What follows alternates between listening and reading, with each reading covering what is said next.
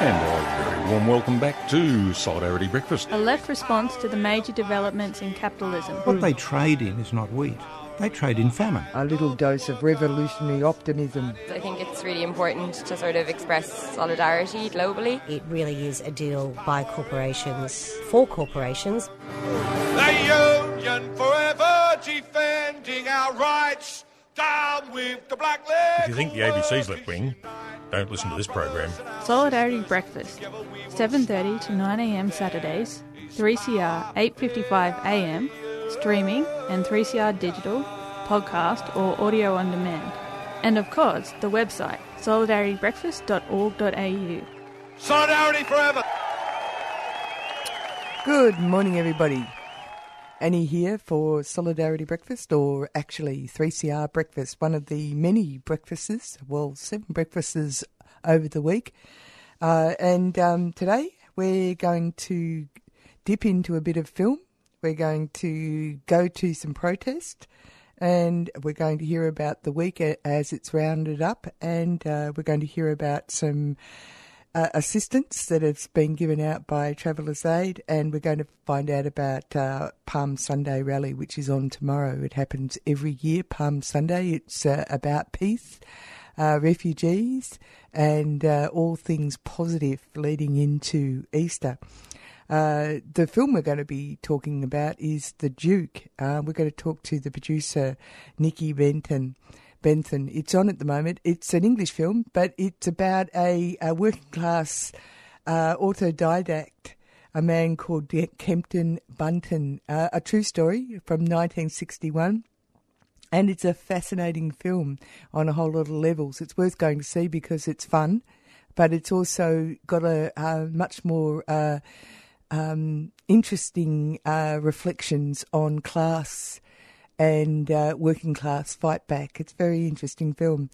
Uh, the people we're going to talk to later is uh, uh Sam Noonan from Fireproof Australia. Uh, they're um, they've been doing protests at Botany Bay, stopping traffic on the roads. You may have heard that New South Wales has just passed last Friday some laws that uh, put some he- very heavy, hefty um, fines and uh, up to two years prison for demonstrators uh, directed at climate demonstrators, really.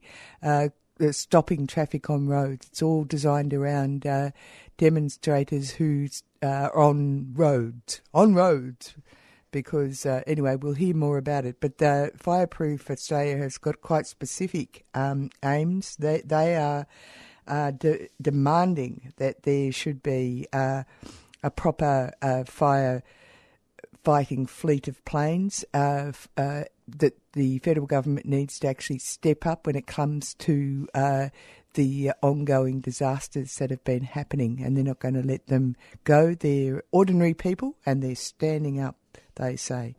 Um, Kevin is going to tell us about so many things that have been happening in the week, including the uh, federal uh, Liberals uh, shamelessly stacking the uh, Administrative uh, Tribunal and the uh, Fair Work Commission yet again with more of their cronies. Because they obviously think that it's important as they go out the door, hopefully, at the next election that they uh, stack everything in in the um, that Australia should continue on a path of complete inequality, which is what they have been uh, trying to uh, establish. I mean, who who else would slash uh, public education funding except for uh, the uh, in New South, in uh, the US, and uh, followed by their little helpmates uh, Morrison and his uh, merry band. Where you think it doesn't have any um, sense involved, all you have to do is look at the unctuous far right with their hands in everybody's pockets. Anyway, um, let's move on. let's less. Let's be less um, annoyed. Let's move on to something a bit more useful.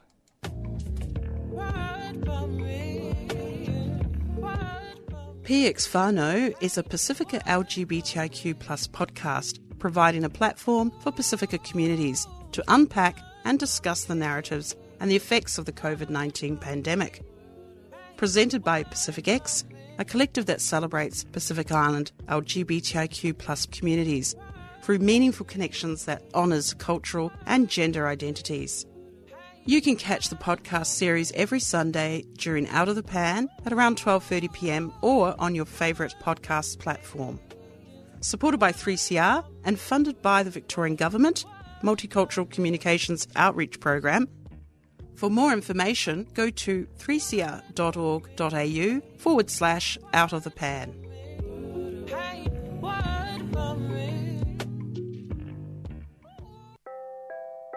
A system based on profits, inequality, and oppression cannot deliver a society that works for ordinary people. Capitalism has to go. During this global pandemic, millions of lives have been sacrificed by the let it rip strategy, all for the sake of the capitalist economy. The far right is on the offensive in Parliament and on the streets, and all the while, our planet continues to burn. Now, more than ever, we need revolution. We need socialism. This April, the Marxism 2022 conference will bring together revolutionaries and radicals from across the globe to address the pressing need to fight the right and rebuild the left. Talks, discussions, film screenings, and interviews will cover the history of working class struggle and burning questions for socialists today. Get your ticket to the biggest left wing conference in Australia at marxismconference.org. We have a world to win. Marxism 2022 is a 3CR supporter. And you're with Annie on 3CR Breakfast. And uh, as I threatened, uh, uh, I've got a, a, chat that I did with uh, Nicky Bentham, who is the producer of The Duke. In fact, I think um, Nicky Bentham is actually an Australian, uh, so don't be deceived by her English accent. Not that it really matters. Um, and uh, you'll see why I thought it was worthwhile sharing um, a discussion about this rather interesting film, The Duke. Well, The Duke is a great film. So, how did you get to be the producer on this? How did this all happen? Um, so it was about uh, it was in 2013. I got a random email from a guy called Christopher Bunton um, telling me that he had this amazing story in his family and that his grandfather had stolen a painting from the National Gallery and held it to ransom um, to raise money for his his campaign. And um, I thought, oh my gosh, that sounds like an incredible story. And he was just he was looking for um, someone that that might be interested to turn it into a film. And he said, you know, do you think this could be a good movie? And um, I thought it just sounded too good to be true, really. And um, and so I did some research, and it all checked out. And then I um, and then I jumped on it and and sort of negotiated uh, the rights with the family, and then um, and then started building the story and the project from there. Right. Did you organise the writer and all that sort of stuff, or tell me about yeah. that? Yeah. So um, then I um, there was a lot of material to to wade through because Kempton wrote memoirs that obviously unpublished, but um, were a, an amazing resource. Uh, we also had the court transcripts and the case files and um, and Kempton's plays. So there was a huge amount of, of story, and it took some time for me to really immerse myself in all of that and, and find out what the story of the film would be. Um, and so spent some time working on that and then i took it to pathé here in london and um, and they came on board to finance it. And then we set about bringing on board the writers.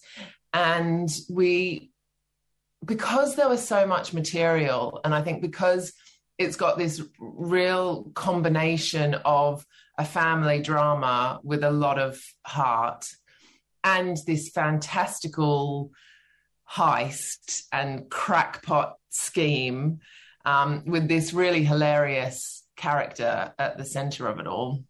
There was quite a lot of material to deal with and to fit into a 90 minute film.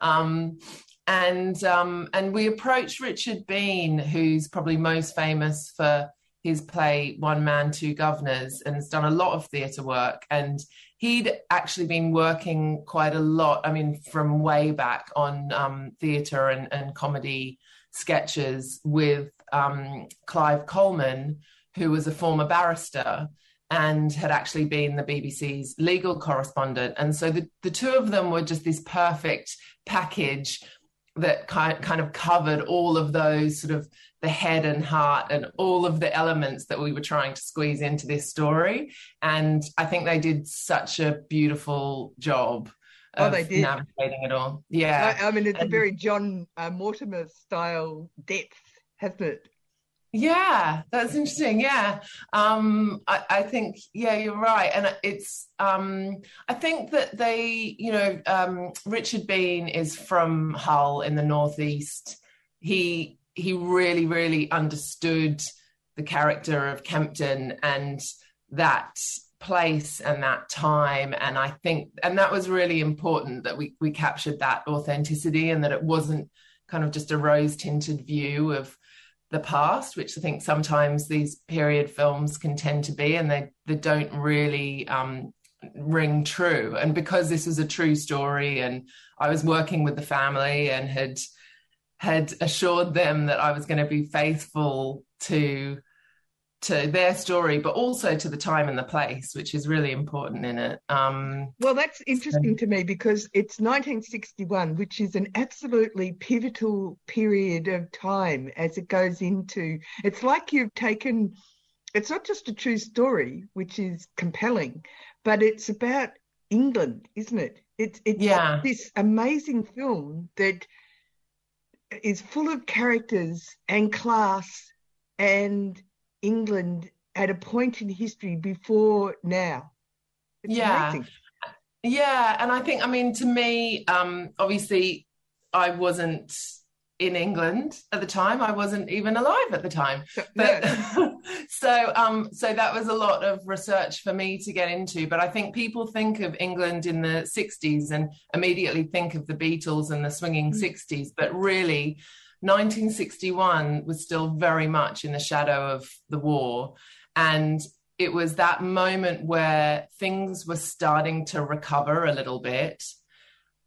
And there was there was sort of a, a glimpse of that that kind of liberation and that swinging 60s was on the horizon this sense that maybe people could could um, stand up for themselves a little bit, maybe they could dream a little bit bigger. Was it felt like there were glimpses of that? I mean, I mean, his uh, revolution was that uh, the elderly wouldn't have to pay for a TV license, for God's sake. yeah, yeah, which which sounds completely crazy, but um, but I think when you understand where his where that came from. no, no, from. That, but everything's so locked down. Uh, England's yeah. so locked down. Yeah, yeah, um, exactly. No, it was very limiting, you know, um, and so even just the idea that he had um, his whole life um, had these dreams that you know frankly were beyond his station that he felt like he was going to get to speak to the world whether it was through his campaigns or through his plays that he wrote. And he never let go of that dream. And um, I mean, I guess ultimately it's kind of been fulfilled now that the film has been made. Yeah, I know, because he's a great, great person. Yeah, he is. I mean, you know, he must have been a complete nightmare to live with. yeah, yeah. Um, but, but he's. We've met. I've met people like this. Oh yeah, yeah, yeah. And he's but yeah, he's um just a wonderful larger than life character. And it was a real gift having his memoirs and, and all of his plays, his writing to delve into because um, you know, we just got such a strong sense of his voice and um and and his his passion and determination, completely dog headed. And yeah, I mean, Dorothy was a, a bit of a saint, I think. Uh, but but also, him. you were able to get such great people to play the parts. I mean, mm. it's great to see Helen Mirren um, and uh, Jim Broadbent acting their little hearts out. It was just yeah, yeah. I mean, it was it was amazing to come to work every morning and just watch them have front row seats watching them do their thing. Um, they were really incredible. And i think jim we had in mind from the very beginning because i mean you, you might have seen the picture of the real kempton bunton but there is a real physical likeness. But also jim has just got that you know he's very that he's got that humanity and that warmth to him but he's also got a real cheekiness and a, and a humor um, and he just seemed perfect from from day one. So we were very lucky that that he recognized himself in it and and all of the qualities of the script and came on board. And then helen you know obviously that really casting against type. And we just didn't know if she'd have an interest in playing this kind of you know playing a domestic cleaner who's going to look pretty plain and um we're so used to seeing her in a gown but, with, but weren't, you know, weren't they living recognizing their past they would have been very young when this period of history was I mean, they must. I mean, they weren't famous yeah. all their lives. no, no, of course, of course, and but still, I mean, it's um, you know, it's quite something to ask an actress of her stature who can pick and choose anything to like come and, and wear no makeup and hang out in in the northeast during the winter. um, and yeah, but, but yeah, exactly. like actors she, like to act. They do. And, you know, we almost didn't send it to her because we thought, would is she really gonna go for this? But um it was it was a very quick yes from her. She loved the writing, and you're right that she recognized her own childhood within it. I mean, she was from uh, she's from London, but um, from a, a, very big working class family, and um, I think her mother was um, the youngest of thirteen children. Um, so, so she really, um, she really gravitated towards that family drama and those and those dynamics of a family that really um, fallen on hardship and and had had a difficult time, but found a way to make the most and stay together.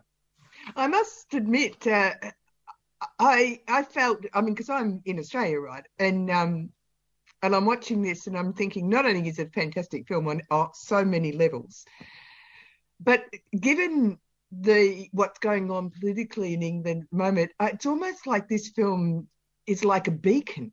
It's like people uh, remember remember who you are, sort yeah. of a film. Is it like that? Is it being taken that way?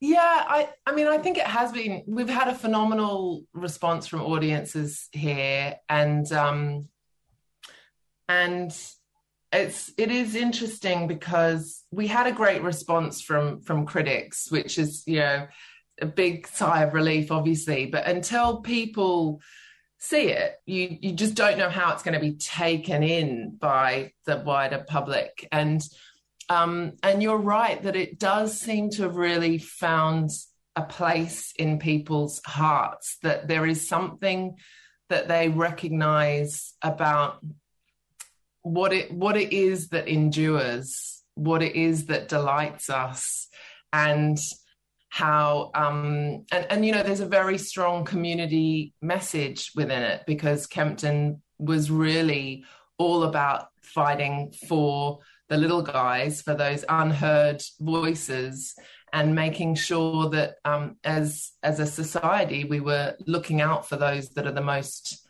vulnerable, rather than those that have the most privilege. we always know we always hear from them and know how they're doing but it's the the ones that um that might be isolated or ignored that he was really fighting for and i think especially after the last couple of years that we've all had um, that that idea of uh, a community really only being as strong as its most vulnerable members um, is very pertinent.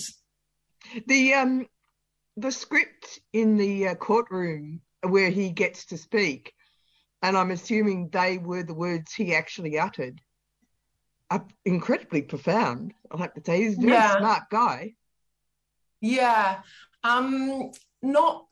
Uh, it wasn't all lifted directly from the transcripts. Um, there was, but um, actually probably the most unbelievable bits were like the um the bucket shop sequence. That was all that was all him. Um but in terms of his philosophy there were certain things that he said and he alluded to um, within the trial, but then also because we had his memoirs, we were able to mine a bit deeper into his thought process and his view on the world. And so, um, yeah, I agree that the writers did a really, really beautiful job of articulating all of that in the court. And and um, it was really, you know, that was finally he got his stage, he got his audience in court one of the Old Bailey, and he was not going to miss that opportunity to put on a show and and say what he wanted to say. And so yeah reading the court transcripts was incredible because he really um he really made the most of that opportunity. And we can't forget that uh not just is the um the set designs the way the way it's been put together as well as the supporting cast incredibly strong. You've got a very strong cast yeah, and really that's down to the wonderful Roger Michell because uh, he was so popular with actors because he had um, such a uh, he loved actors and and just had such a, a kindness and an openness and um, and had a real reputation amongst actors for just letting people just bringing out the best in them and, and letting them do their best work. And so, you know, uh, that was just a huge privilege to be able to work with such an incredible cast and um, and and see them work with Roger as well. Mm. Um, so it's got its uh, it it's obviously been very popular in England. I mean, uh, we're now yeah. seeing it here, but it's very popular there. Yeah, it's it has been a big hit here, which has been really nice because obviously, you know, cinemas have had a, a bit of a rough trot, and um, and uh, and especially for that older audience that this film is um, really geared towards.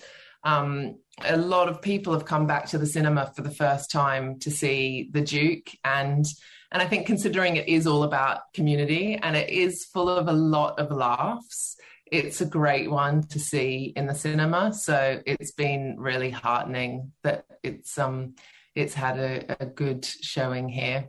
And I, I was really surprised. I mean, I expected it to be uh, well done and quirky, but I hadn't quite uh, realized how profound it was going to be. I, I think it's yeah. quite a profound film, and uh, yeah and the timing is so important.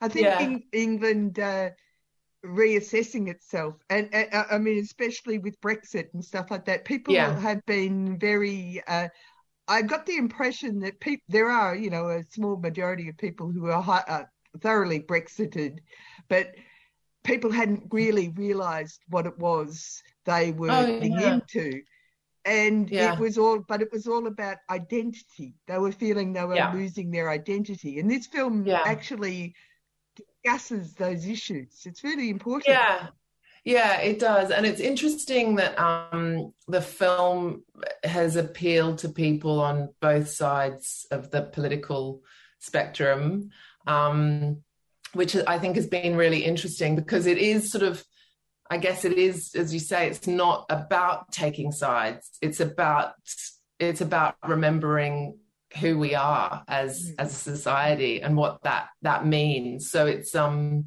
yeah, it's been really interesting to see that uh, how um how how different people from different political persuasions have have gravitated to it and and felt that they recognize themselves and their struggles within it Oh, and I and I also thought that one of the reasons for why such high caliber actors would be so interested in doing it was because it gave them an opportunity to sort of express what they wanted to express. You know what I mean? Like everybody needs to have some, their say in this. You know? Yeah, I think that. um I think, of course, you know, they gravitated to the overall message of the film. But I think, um, but I think in a way it's funny how you know we finished the film in um, 2020, um, and we were shooting it in 2019, and um, you know obviously in that time its resonance has grown really. I mean the film itself hasn't changed but it has taken on a different, um, you know, perhaps a, a stronger meaning. And um, so I think, I mean, to be honest, I think that the cast was really drawn to the script that is just so delicious and fun.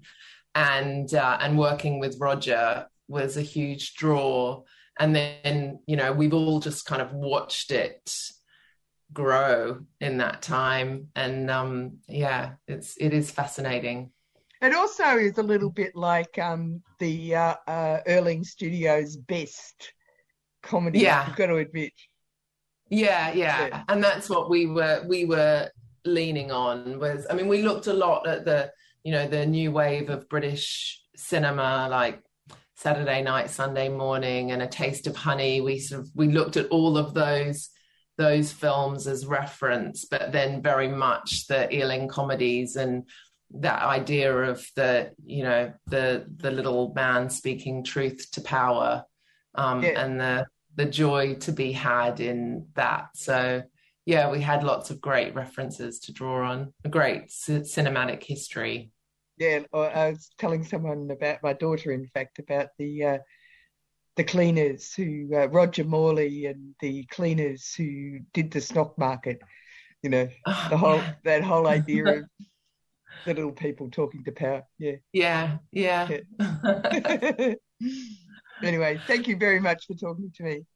Thanks so much, Annie. Take care. You too. Bye.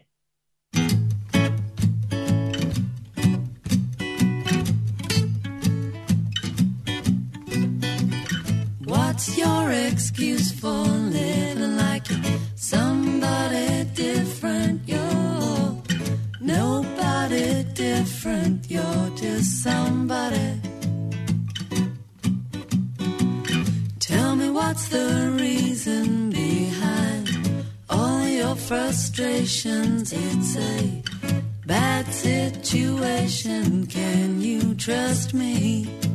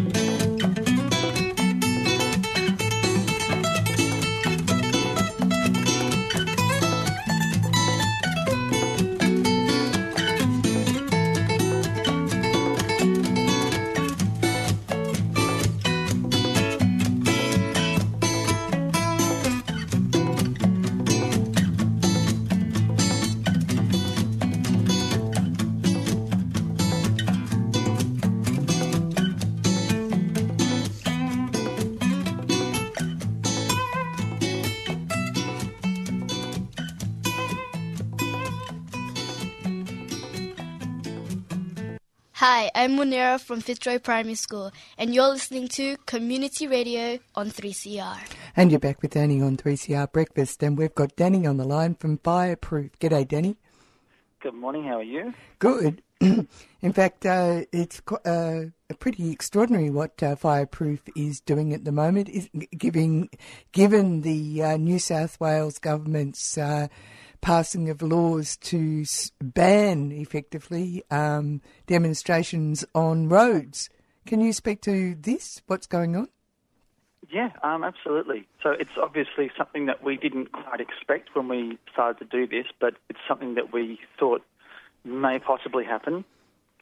I always like there's a, a, sort of a Gandhi quote that goes that first they ignore you, which has happened for decades in, in this field.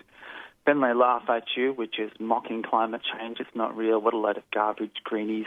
And then third, they fight you. And that's sort of where we are now. And fourth, we win. So hopefully this is a good sign. So um, yeah, but some strange circumstances brought this around. Although they'll they'll try and say that these law changes were brought in by um, you know the actions of us and of Blockade Australia, but really this is something they've wanted to do for a long time. It seems to be the the rightward creep of Australian politics towards shutting down all protest, and um, they've given a good shot with this. So uh, we're rolling with it, and we'll see where we go. But it's not just a matter of affecting climate justice; it's going to affect all forms of progressive justice-seeking First Nations, refugees, BLM, LGBT, everyone's going to be affected by this. So hopefully we're going to have some great court cases soon, and uh, this will be shown for the draconian pile of garbage that it really is. Yeah, uh, as you your uh, release uh, points out, that climate activists were sometimes depicted as dangerous radicals, but the truly dangerous radicals are the countries that are increasing the production of fossil fuels. This is what this is: uh, climate change. Uh, standing there saying that uh, the federal government. and other governments in Australia have to actually put their pull their sleeves up and get on with um, dealing with the outcomes of climate change, like the floods, the fires. This is what you're about, isn't it? Yes. Yeah, so obviously, there's lots. We've been asking for, you know, an end to fossil fuels and things like that for a long time, which are all worthy goals. But at the same time, we are already locked into at least 1.5 degrees, and unless we make drastic changes, we're probably going to have two or more degrees of um, climate change, and that's going to be devastating. So, although we can't have these magic panaceas of having carbon capture and sequestration technology that'll just appear right when we need them, we do need to look at adaptation. So, we're trying to get some of those things that can really help us. So, we've got three basic demands. They're all doable, they're all reasonable, and they should already have been implemented. But, you know, the government don't like to do things they need to do, they like to do things they want to do. This under this underlines the fact that you you uh, your group, uh, Fireproof, uh, says that you're very ordinary people that are standing up. Yeah, obviously we've um, many of us have been involved in activism and social justice sort of issues, but we are we're just normal Australians. There are you know doctors, nurses, fireys, musicians, um, actors all sorts of people from all different walks of life that all have this thing in common, which is we follow the science. We listen to those who hold the hose, is our little little phrase, because you know we've got um, fireys and uh, all sorts of people saying that we need to do something about this, and that's why we're here. Yeah, um, on this station, we applaud you. We don't, we don't think you have to stand up and say you're ordinary Australians. We already know you are, and you can be activists as to your heart's content. But it's interesting that you have to say it. You know, you have to make sure that it's put out there that. Uh, um, people who stand up in Australia over these issues aren't uh, mad coots, effectively. Yeah, like I, I thought Australia was famous for the tall poppy syndrome, but it seems that we're famous for the opposite at the moment. It's fairly disheartening because the main criticisms criticisms that we seem to get are that we're selfish, which is hilarious.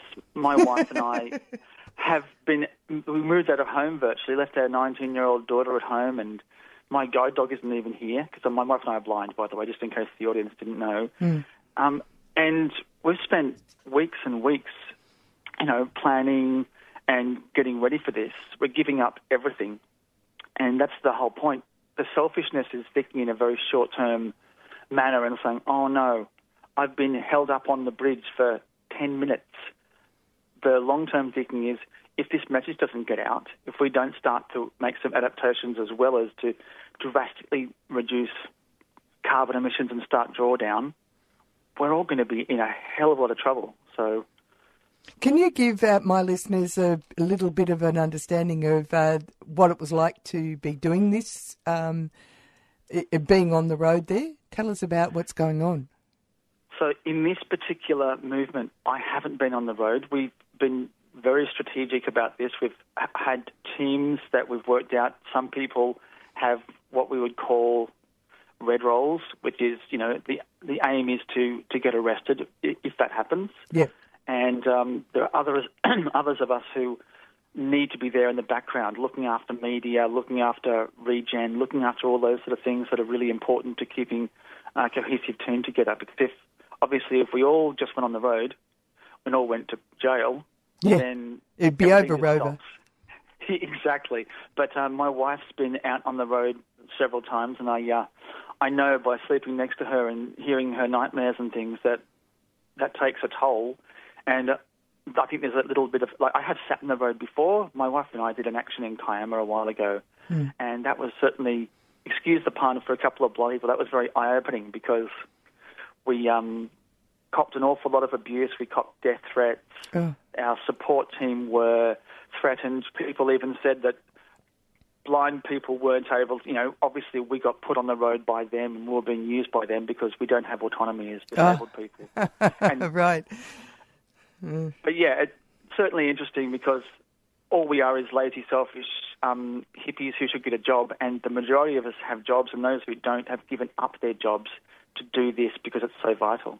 Yeah, yeah. Now let's get back to the demands. I didn't mean to cut you off about the demands. I, I want to uh, focus on your demands now. Okay, so the demands are in no particular order because um, you know we're Fireproof Australia, but when we started this campaign, all of a sudden, all uh, came along all the floods.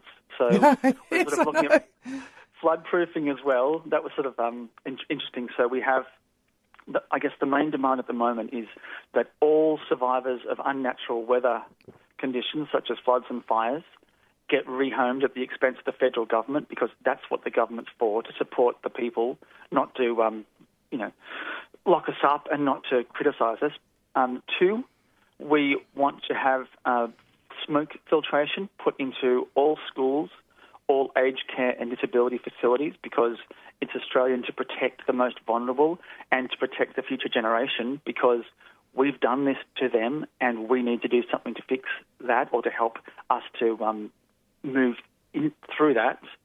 And the third is that, especially because of Black Summer and these increasingly common mega fires, we demand that the government pays for a an aerial tanker fleet to do water bombing over the on the fires because the sooner they're put out, the less chance they become mega fires. So it's you know, mitigation control, and you know Greg Mullins is um, Australia's most famous firefighter. He's, he's been on lots of boards, and and he's been sort of asking for this for many years. The fire is sort of asked. I think it was 2017. Yeah, yeah. No, I've seen him speak. Uh, in a- actual fact, uh, he, uh, as a professional uh, in this area, felt that he had to actually stand up. It was so grotesque that the federal government refused to actually meet with them. Yes, exactly. And I- I saw a lovely little, or I didn't, I heard a lovely little meme the other day, and it basically said, the RFS thanks Scott Morrison for giving $44 million to Hillsong Church, but are sad that they never got 20 to buy their tankers. Mm, yeah. And that's sort of the state of things right now. But it would, you know, it's, it's compared to tanks or missiles or submarines that don't exist. Doing these things is so affordable and such a no-brainer. We have, you know, we, the government's betraying us. Um, have I know that uh, Blockade Australia and uh, I mean people have been arrested, haven't they? Oh yeah, like uh, uh, Blockade Australia. They're amazing. Got What heroes? Oh, they like they absolutely are. Like I'm I'm not a um a spry person. You get my fat butt up onto one of those poles, it'll probably bend and snap. But but what they do is just amazing. And the thing that they about them that I absolutely love is that they just go and do it. I know. There's no ifs or buts, and they have one simple demand: we are going to um, impact infrastructure because you know they know that we've got to stop oil and gas and coal, and the best way to upset the people that are running it is to hurt their bottom dollar because all they care about is money, not human life. I mean, it's quite clear, or else they'd be doing something about it. I mean, it's not like it's like they're juicing the lemon for the last scraps of uh, wealth, and uh, that, uh, in fact, because otherwise you'd say that they're uh, mentally uh, deficient or, um, uh, Oh, no, you, know, you know what I mean? Like, it doesn't make any sense. Insanity. To, to to be desperate over the last few crumbs of profit that you can eke from a dying planet at the expense of the future of all mankind and probably most species on the face of the earth, it is absolute insanity. And we we just don't understand that sort of thinking. It's sociopathic, if you want me to be totally honest. And the problem is that these people have been doing this for so long, they've got so much entrenched power and they've got so much narcissism that they're not going to see what needs to happen. Where do their kids go? Do their kids get to um, go to New Zealand and live in their billionaires' bunkers? Because there'll be nothing else left if we don't do some drastic work now. Um, so, what's the plan? What's going to happen uh, moving on?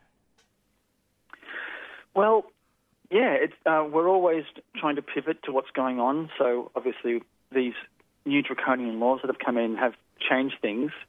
You know, it, although you know it was always uh, risky to do what we do, and people have been getting fines and, um, and and different orders and things. But now that these laws have come in, we're talking about up to two, or talking about two years imprisonment or up to twenty-two thousand dollars in fines, which is just it's amazing. Like that's um, this is for ordinary people who are saying, "Please listen to us, come to the table and talk." But we're the criminals, not the people who are actually causing this to happen. We're going to keep going as long as we possibly can, day after day. We're going to keep showing the idiocy of these laws by getting on the road, by um, doing what they don't want us to do, because we know that this is, as I said before, this is just a tactic to silence all dissent. The only ex- um, so they've, they've made some rule changes so that the unions can do their demonstrations because you don't want to put off other people who have power. But yeah, I, What have they? more Uh, have they uh, actually isolated uh, certain groups in relation to stopping road traffic? Well, I'm I'm not sure they've actually done it for, for stopping road traffic, but they, they're being a lot more lenient on unions and things like that, so that there's still some form of democratic process going on. But Ah, so so what they're doing is pitting two interest groups against each other. in, in a way, what they're really doing is just they're making this so broad that they can allow what they want and they can shut down whatever they don't want. Right. And the problem is the things that they usually don't want are the things that are about progressive um, action, about decency, and about survivability. Uh, Because they go and against- of course, Sydney is such a car-oriented place.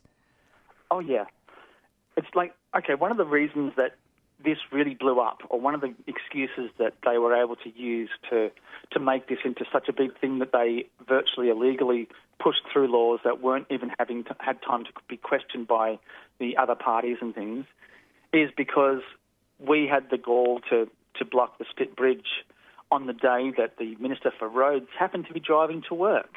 and she she got very upset. She looked over to the car next to her and she saw the poor parents in the car with their children trying to go to school. And she felt so bad for them and so bad for her having to wait five minutes that she decided, right, here we go. Let's go and change these laws and we'll get these hippies fixed. And it's it, like the absolute gall and selfishness of that is stunning. Mm, that's interesting, fascinating. I mean, it, it, it's just their level of um, little-mindedness, really, isn't it? Oh yeah, but also there are some some funny things because the Spit Bridge, you know, is um, gets people to some quite wealthy places and Yeah, quite wealthy places. So uh, one of our people was actually being seen by a magistrate. The magistrate said, "Oh, and I should let you know, I was actually caught up in the traffic at the Spit Bridge the other week. Not that I'll hold that against you in my judgment." We've obviously affected the right people or the wrong people at the right or wrong time, depending on your perspective. Thanks for talking to us, Danny. Good luck, eh? Absolutely. Thank you. Have a lovely day. You too.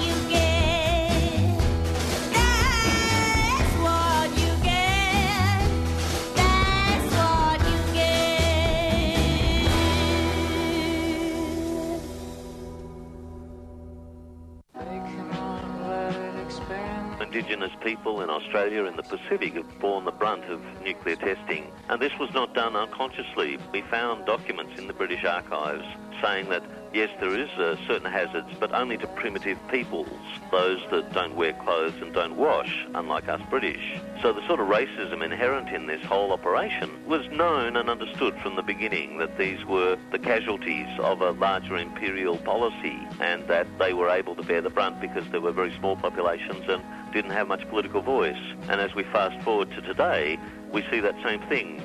3CR, keeping you informed about Australia's nuclear past and present. At such a time, it's important to have a voice like 3CR, steady, constant, sane, and committed to a nuclear free Australia.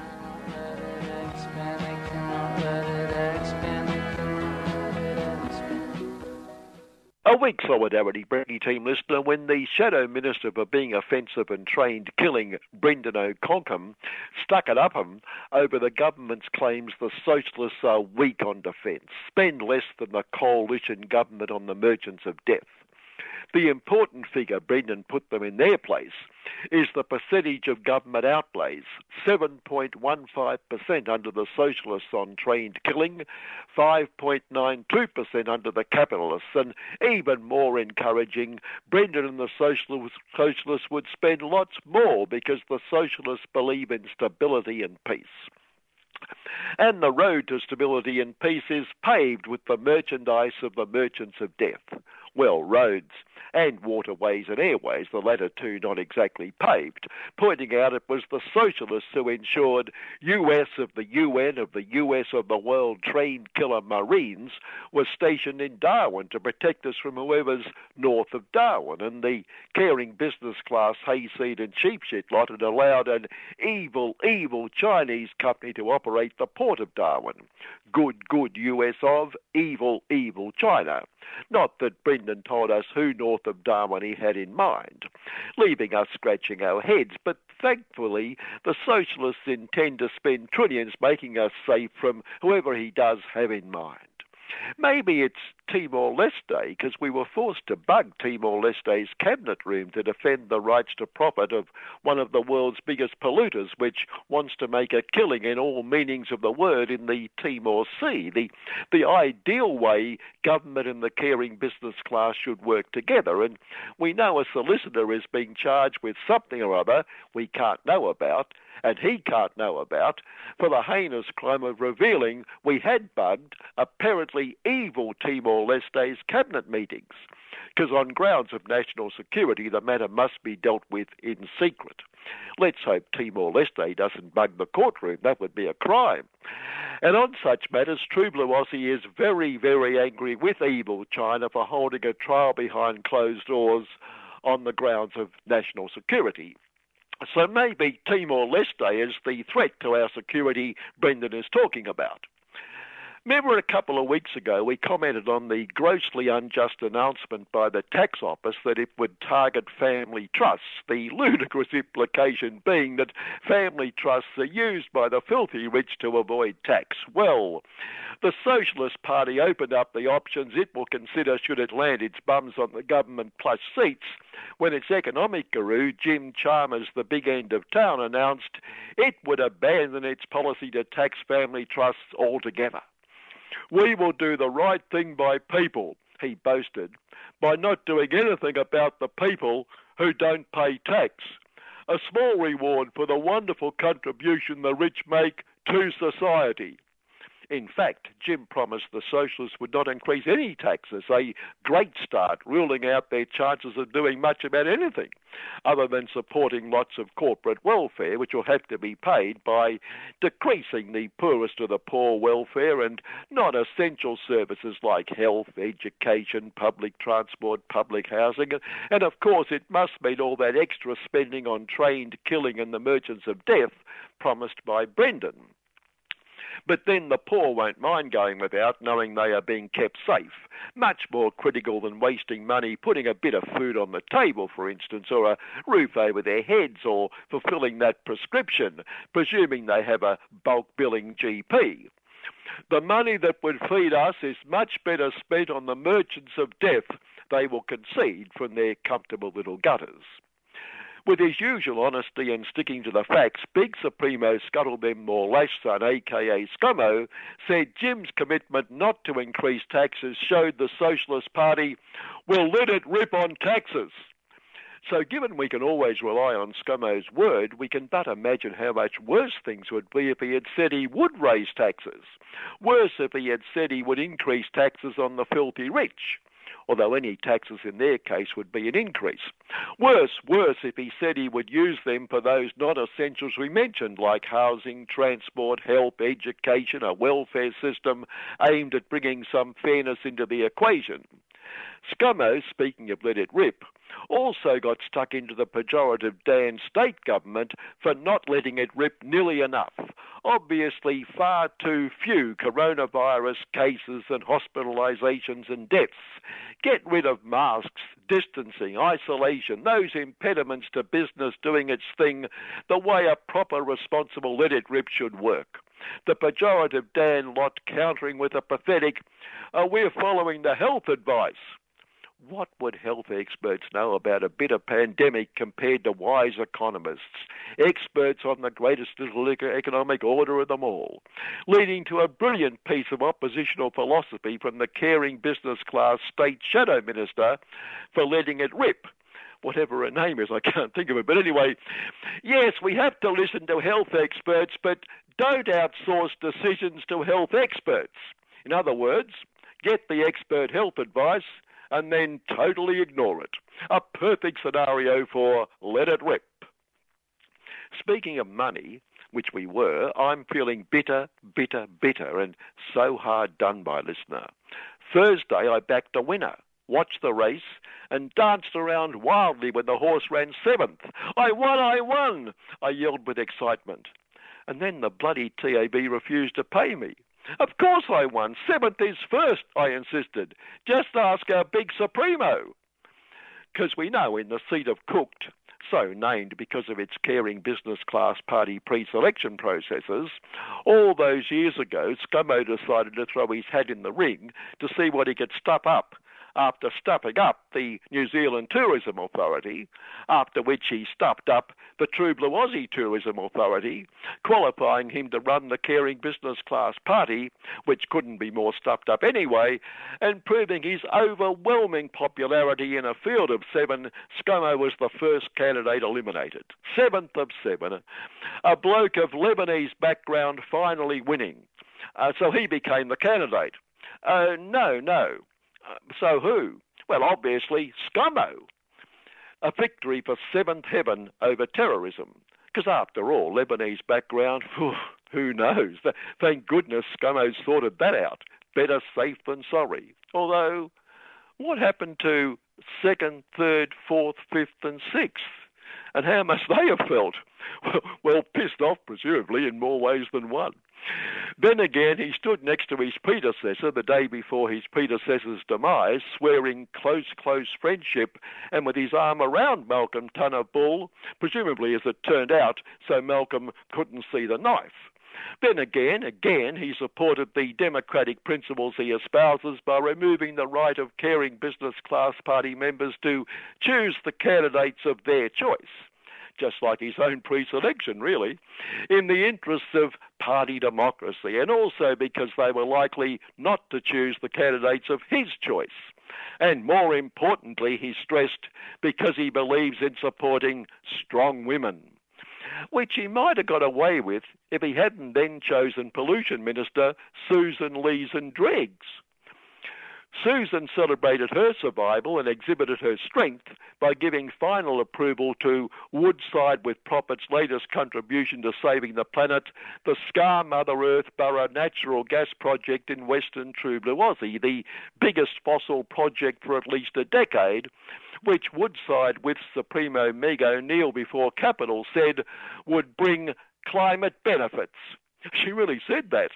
In the week, the Intergovernmental Panel said we must stop extracting fossils altogether, showing Susan and Meg are both strong women, strong enough to resist such economy wrecking nonsense like the planet and its creatures should just maybe be considered in these matters. When Meg pointed out the approval would deliver long term benefits for shareholders. And the True Blue Aussie Capitalist Review pointed out Susan's and the WA Socialist government's approval was applauded by investors. So it must be a positive. Uh, when you say long term, Meg, do you mean as long as the planet survives your shareholders and investors' windfall? Under the law, our responsibility is to those shareholders, and, the government's responsibility to those it represents is to uphold that law which Susan Lees and Dreggs, a strong, strong woman, has recognised. Uh, but as pollution minister, doesn't she also have some responsibility for the planet? And where do you think this natural gas is? It's on the planet, you raving idiot. Well, that put me in my place. And anyway, Meg says the long term fossil will be good for the climate because it will help its Asian customers decarbonise. Although, in fairness, carbon fossils decarbonising, uh, a bit of an explanation there wouldn't have gone astray. Uh, and obviously, there must be no sun or wind in its Asian markets. On her survival as a strong woman, Susan said she was shocked when she realised branches were being stacked in her electorate, we assume by those opposed to strong women. Uh, just like the government is stacking all sorts of courts and authorities in the days before calling the election, Susan. There is no comparison. We, we are thinking of the country's future, and your assertion is an insult to these very, very capable apparatchiks, uh, sorry, clearly qualified experts. Well, her concern for the future is evident in her approval of fossils all over the country. Finally, the last no proper papers queue jumping illegal boat people in hotel prison have been turned loose on the community. What's the government think it's doing when we all know what a major threat to our way of life are those seeking refuge from persecution? Scummo and Constable Peter Duffer have been warning us about these so-called people for years, for the past decade or so, seeking refuge from persecution by the True Aussie government. But I raise this as a warning, listener. They're out there. So if we can avoid it, don't put our heads outside the door. True Blue Aussie is no longer safe. Observe Scummo and Constable Duffer's ever reliable advice. Good morning. Hi, I'm Ruby from Fitzroy Primary, and you're listening to Community Radio on 3CR. And you're back with Annie on 3CR Breakfast, and uh, we've got uh, Maria Gona, Gona on the line. Is that how you say your surname? Groner. Groner. Well, yeah, yeah, sorry. You, if you want to pronounce it with a German accent, it's Groner. Groner. Okay, good. Um, and you're from Travellers Aid, and uh, Travellers Aid has decided to do a really great service called Time Out. Do you want to explain to my listeners what this is about? Yes, so Time Out is essentially a care carer respite program for those many unpaid carers that look after a loved one. And our care respite program is a little bit different to some of the others. So we actually take people out. It can be the carer or the care recipient, or it can be both together. We take them for an outing of their choosing and make sure that they they can enjoy and connect to what they what what they would like to enjoy. So it could be, for example, Melbourne Zoo is a very beautiful place to relax and take a breath, and yeah, the the whole caring responsibility that lies so heavily off many of our shoulders. You can just have a little bit of a break. You can go both together with your care recipient, for example, and we have a volunteer or a trained staff, depending on the needs, that that can accompany you and make sure you've got a pleasant experience there. Taking the pressure off. Yes, exactly. Yeah, and, and there's more practical, um, besides social activities of that nature, we're talking about things like uh, people needing to go to medical appointments, for example. Exactly. So the same we can do for medical appointments, in particular um, regional Victorians who haven't been to Melbourne for the last two years because of COVID and really need to follow up on their medical care now, but might feel slightly intimidated by coming back on public transport into the city and using public transport here. Our volunteers and staff can accompany you, meet you at uh, Southern Cross Station or wherever you come in in, and then we can take you to your medical appointment, either just the carer or, or the person you care for, and or both of you, and, and we make sure that you get there safely, and then take you back again to your train. Oh, that's fantastic. So it, it is, uh, there are certain um, uh, things that people have to take into account if they want to use this service, don't they? Like there's a lead up time, for example. Yes, so we require bookings, uh, preferably um, 72 um, hours notice, three business days, because we need to allocate a suitable volunteer or staff member. And it has to be where you're going, it has to basically be accessible by public transport because we use the public transport network to get people from and to places. Yeah, so you're not And- you're not going to people's homes and picking them up.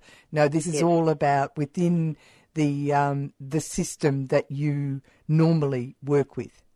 Yes, exactly. So our um, mission is to connect to get to ensure people can connect, engage, and participate using public transport. That's what we're all about. So obviously, we want to encourage public transport use wherever it's possible. And yes, there are lots of cases where public transport isn't available or not accessible, and uh, unfortunately, it's um, yeah out of our scope. Yeah, and also you're not there to replace people's uh, you're not there to uh, say uh, shower or bathe people. You know, the, all those kind of intimate types of things. That's not your function. You're about actually giving people the ability to actually uh, enjoy uh, some social connectedness as well as uh, do some of the practical things that they need to do with some ease. Yes, that's exactly right. So we do provide very limited personal care on these outings. So it might be uh, meals assistance for someone, um, but we don't do any of that more complex personal care or where we find that on this just this one outing, it's not safe for our staff to provide um, toilet assistance that needs two people because it's a hoist involved and an adult change table. So we wouldn't do that, but um, guiding someone with vision impairment or just being at their side and very limited personal care. So, how did this come about? This service was there a need that was expressed from your users? Um, I think there is always a need out there to look after carers because they, one in eight Australians um, care for someone in an unpaid capacity. So there are obviously a lot of us out there who care for someone, whether it's a parent or a, a partner or some other family member or friend. And uh, carers need a mix of different uh, options to choose from for carer respite, and um, funding has always been very limited, and options have always been very limited, and um, for us, it builds nicely on our existing program, the companion service, where we initially helped people to get to medical appointments, but we've um, broadened that scope in the last couple of years as well. So it just fits nicely into what we already do anyway. Okay, and so uh, does that mean that the government has come on board with some funding? The government has come on board with some funding, uh, which we have until the end of the financial year. So, getting quickly, it runs out by the 30th of June. All right. Thank you very much, Maria, for talking to my listeners. Thank you. Bye. Thanks for having me. Okay.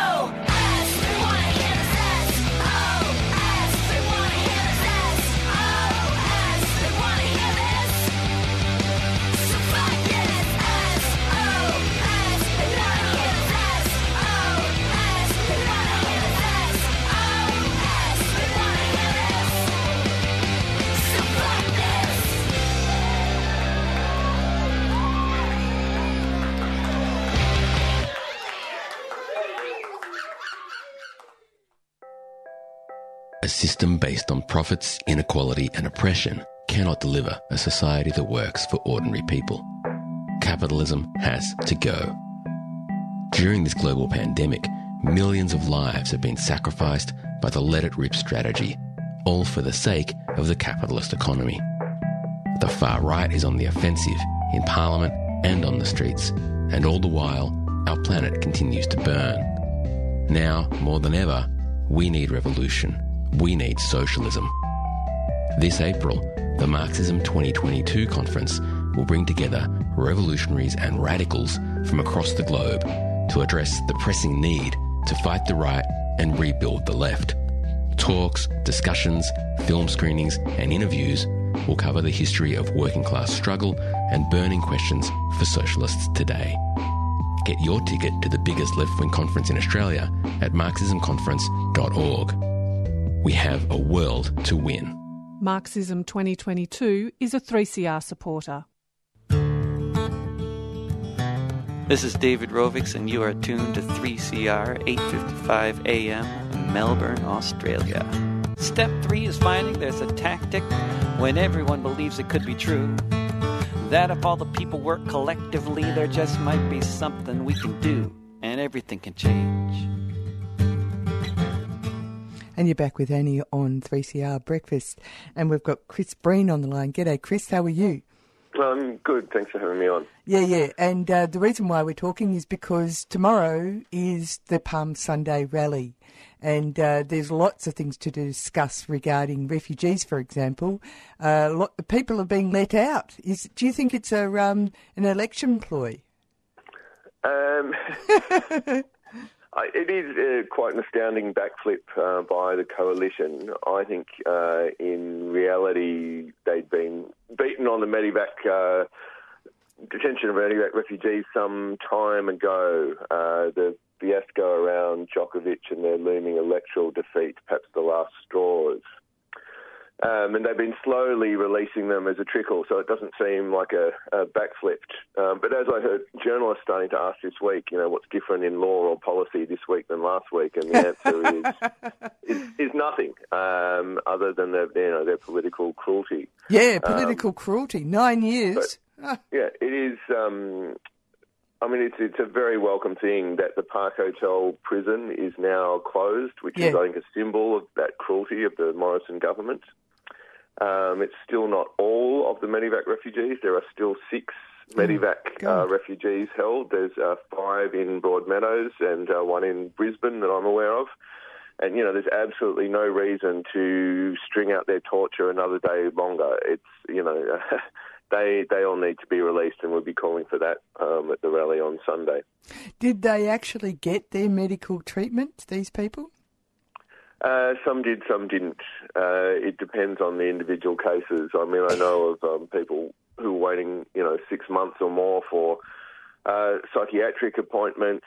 Um, other people who, I mean, you know, for instance, uh, Ramsey, who was freed um, last year, who had shrapnel on his head and, and shoulder, um, was held by Australia for eight years in total.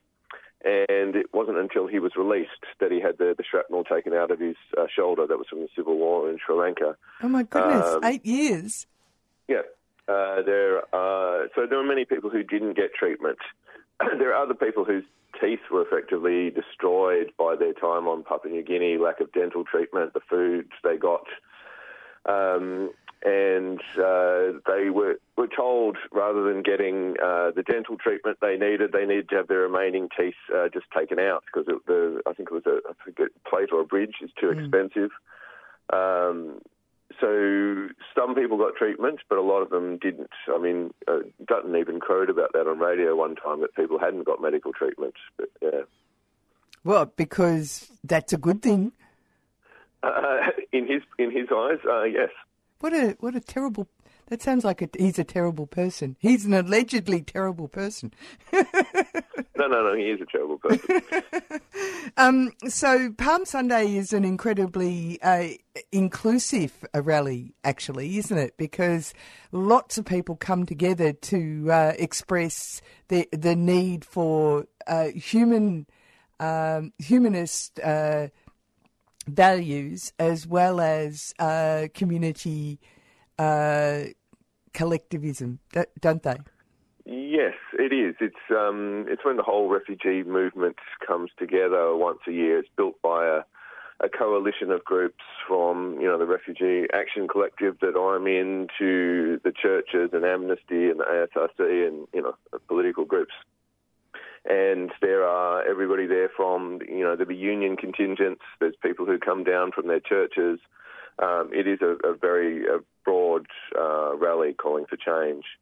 Um, and we'll be, we'll be marching to the um, Park Hotel to, you know, celebrate those releases and hear from one of the released uh, refugees, but also to demand that the remaining uh, refugees are freed and that they all get um, permanent visas. Yeah, because that's something that people should not forget that these people get released, but uh, they're on temporary um, bridging visas, and uh, that mean has got very little uh, ability for them to actually uh, work, uh, have access to community. They are reliant on charity. Yeah, that's that's right. So they get released into a cheap motel where they can be for two or three weeks, and then they're on their own. On the bridging visas, they've got no uh, access to welfare payments, the dole. Um, they are allowed to work in most uh, cases, um, unless they're in community detention, they are allowed to work. But it can be very difficult to get a permanent job uh, when you're only on a six-month visa. And the other thing is these people have been locked up for eight, nine years. And so that means they haven't been able to work to build up skills. They haven't been able to get education. Um, it, it's very, very difficult for them to rebuild their lives in those circumstances. You know, they do need support and um, permanent visas. Can you tell us a little bit about the alternative government, which is obviously community government that has s- sprung up effectively uh, as a support system for the refugees? Because that's effectively what's going on, isn't it? Because uh, the government isn't the you know the legitimate government isn't actually doing pulling its weight. It's the community that is running this. Uh, that's that's true. There is um, a huge range of support networks from you know the established uh, charities like the you know the Brigidine Asylum Seeker Pro- Project, the ASRC, Refugee Voices, uh, to a network of um, individuals who find homes for refugees, who find jobs, furniture. You know, they they come out with absolutely uh, nothing. Um, you know, and some of the, the refugee um, communities where they come from themselves also play a, a you know significant role. Uh, it's funny because uh, it's a description of a government that is a leaner. Uh, no, no. This this government is. Uh, I mean, they've they've dumped. They've tortured these refugees for nine years. They've dumped them with uh, nothing, and it is, uh, you know, ordinary people stepping up to help. Um, and the, the refugees who come out, they I mean, they deserve compensation. They shouldn't be dumped with nothing. Yeah. So uh, give the uh, the time and the place for tomorrow's rally. Uh, the time is two o'clock at the State Library. Actually, the other thing I should mention as well, the, the released refugees are eligible for the New Zealand deal, which is another Ah, backflip that the coalition did. Um, they could have done it in 2013 when it was first offered. Um, but that is still going to leave 505 people who are offshore without, it, it doesn't cover everyone, so they're without any sort of permanent um, uh, solution. And it also looks like being very slow, so nobody's yet gone to New Zealand. It doesn't look like anyone will till at least uh, September. And the Medivac refugees and the children and families who came off Nauru, a lot of them have started to establish lives here. They have got jobs, they have got relationships and, you know, people they know. And they really should be offered resettlement in Australia. Yeah, it's interesting, isn't it? Because there's all these headlines, but when you get down to the um, nitty gritty for individuals, it's a bit of a different story, isn't it? Yeah, indeed, indeed. So I'd really encourage people to, to come along. Uh, we've we've won some things, but there's still an awful lot to, to win. There's a whole suite of deterrence policies that have to go. All right, so it's two o'clock at State Library? Uh, two o'clock at the State Library this Sunday. Yeah. Thanks for talking to us today, Chris. Thanks for having me on.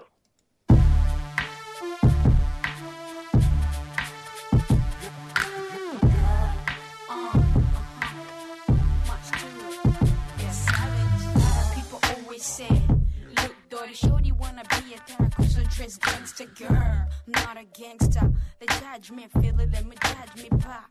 Better know how my heartbeat, put a chain and man, challenge on my fucking now. Better know me, man, march to the name. Clean slap, fresh mind, like a white dog. But if ask my homies, some say march to Prince, march to Breed. Shit super fly, I'ma flash it, set it dry. Got the platinum on my homies with the blings on the chair. Brick bricks on the road, ready for deposit. Not just cash,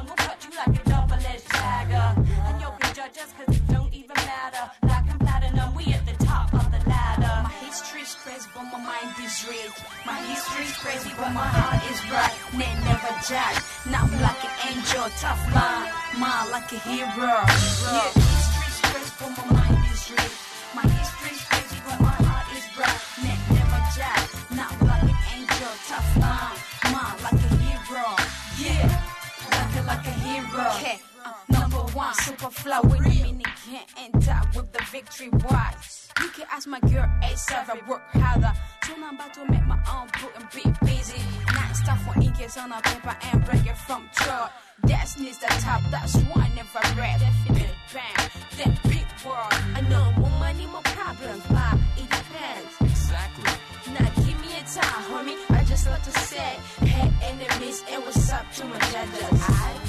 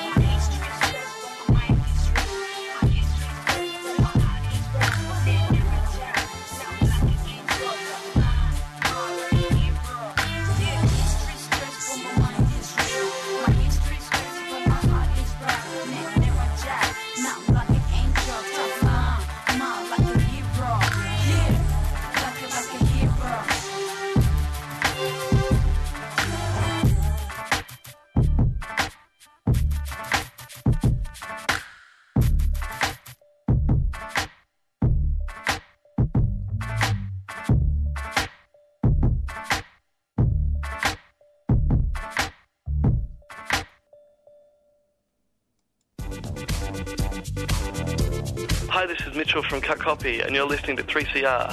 Please support community radio. Subscribe now. You're back with Annie on uh, 3CR Breakfast, and uh, we're at the end of the program. We uh, heard about the Duke uh, film that's on at the moment. Fascinating film, very funny, uh, uh, an easy thing to go and see.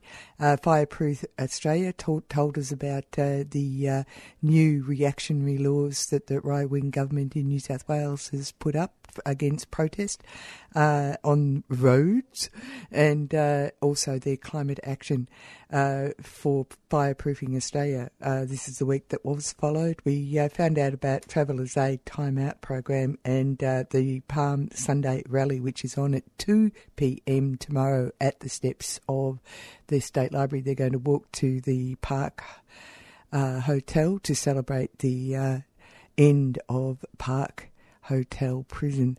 Coming up next is Asia Pacific Currents, and we'll go out with a Kate Vigo song.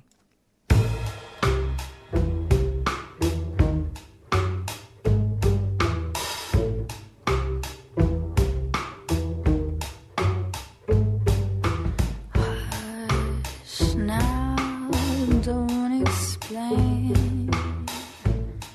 Just say